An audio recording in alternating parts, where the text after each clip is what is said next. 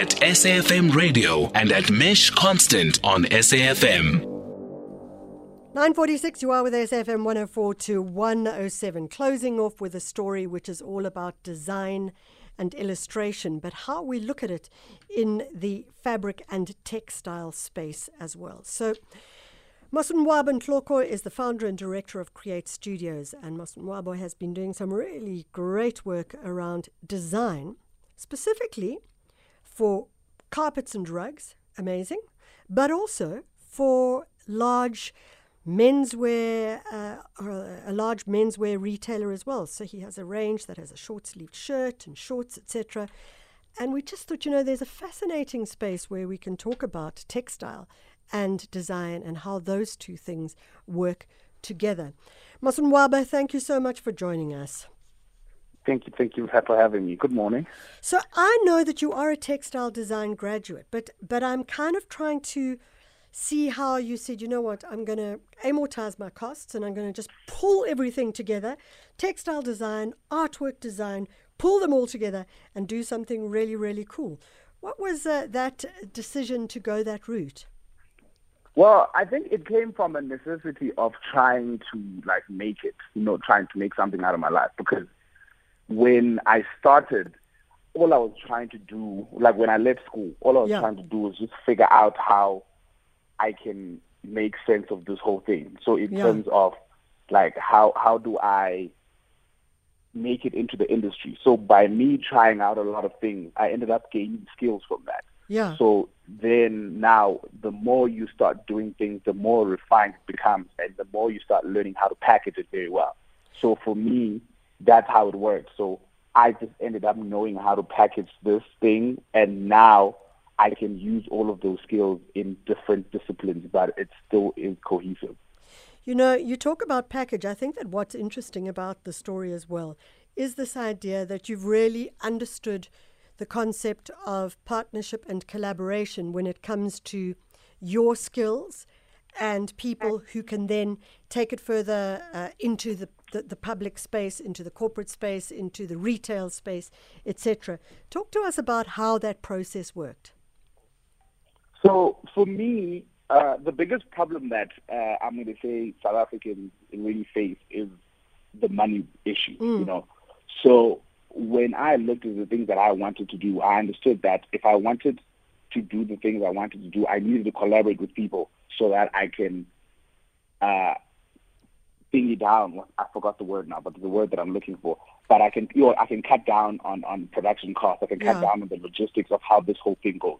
But still have a style strong enough that it still comes across as my product with obviously the brand that I'll be working with. Yeah. So for me, that was the most important thing where I was like, okay, I'm, I'm going to be unable to do this or it's going to take longer provided that I do decide to do this independently. But also in a collaboration, the beauty of it is that one, you still own the rights to your work. Two, you you you can still do other things outside of that because it's a small periodic thing, but it grows your brand to a point where now you can even get capital to now start doing things independently. So for me, that was the thought process behind it. So okay, so I'm I'm just uh, thinking about what this process is because, as you say, I think that this is a critical question for anybody who works in the cultural and creative industry and how they then actually get access to a value chain um, and participate as part of that uh, value chain as well.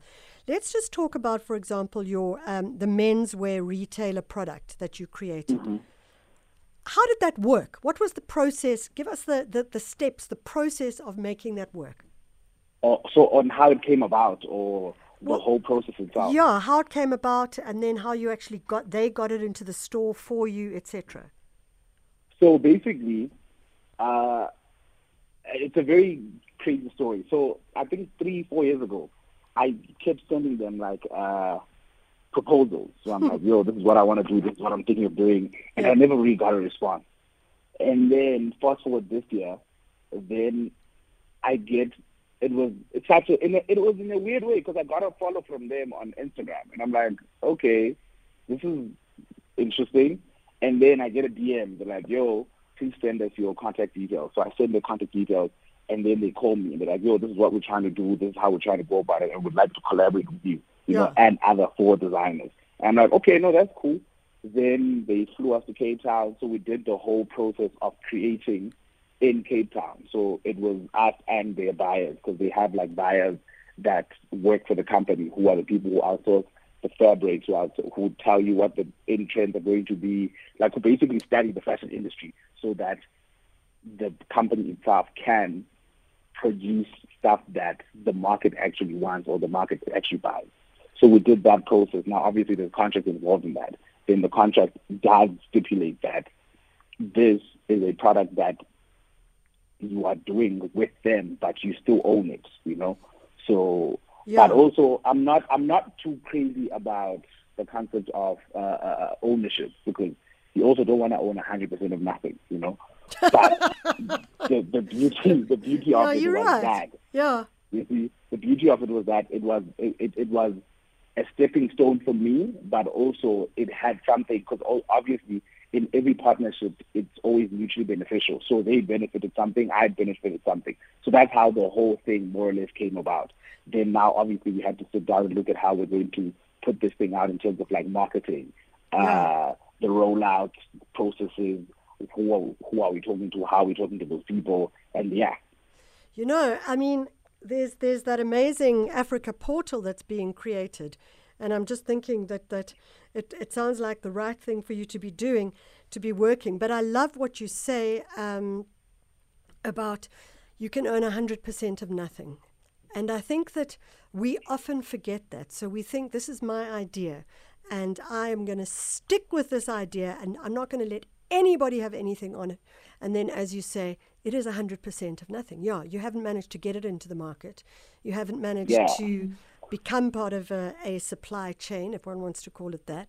Um, it's, it's, a, it's, it's critical that. True, and and if you really think about it, it's it's really a thing of if you look at all the big companies, Yeah. big companies have shareholders, right? Yeah. Uh, so which means more or less those people, there's different types of people who have different types of skills to make this thing work. Because also you need to understand, as a person, as diverse as you might be, you are still more or less one-dimensional in your way of thinking.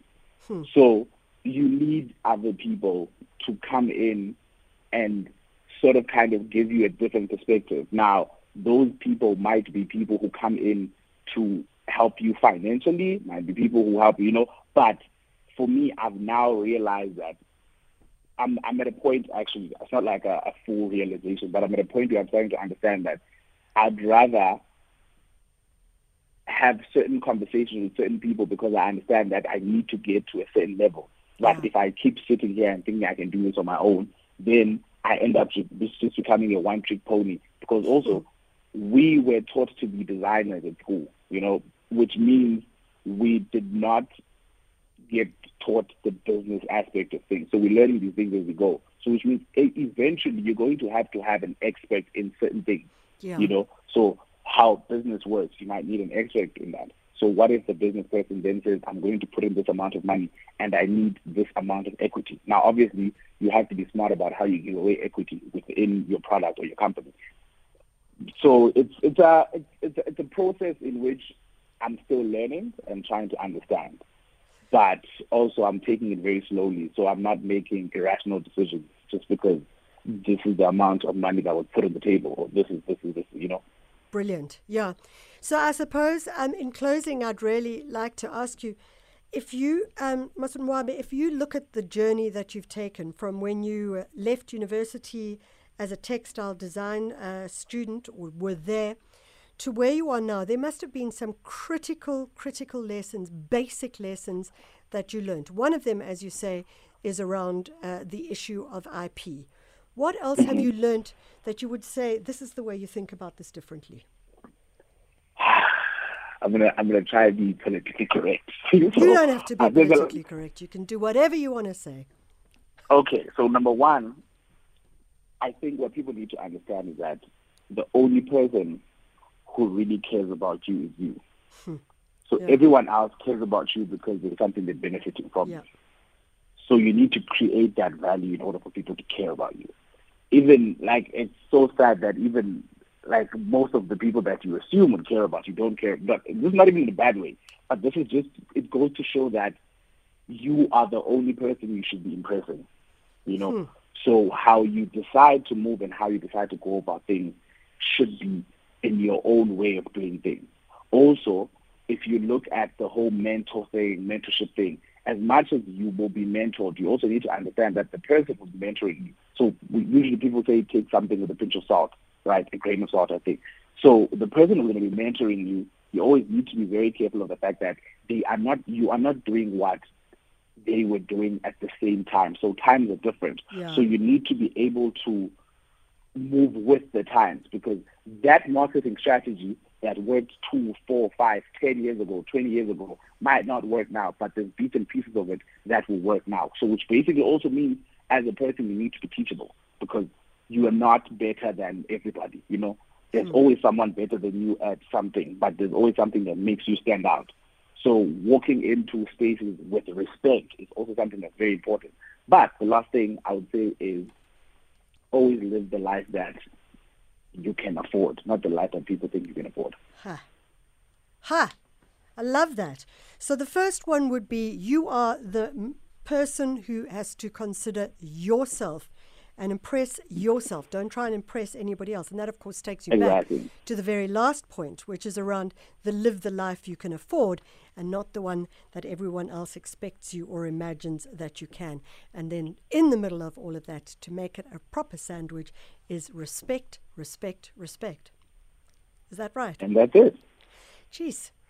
Masonwabe, I feel like I've had a lesson in how to. Uh, really be a smart entrepreneur. And I'm not joking when I say that. I mean, they're such simple things, but they once you start to look at how they fit into the ecosystem of being a business person, an entrepreneur, and a creative, um, they all start to join together in, in really profound ways. Thank you very much.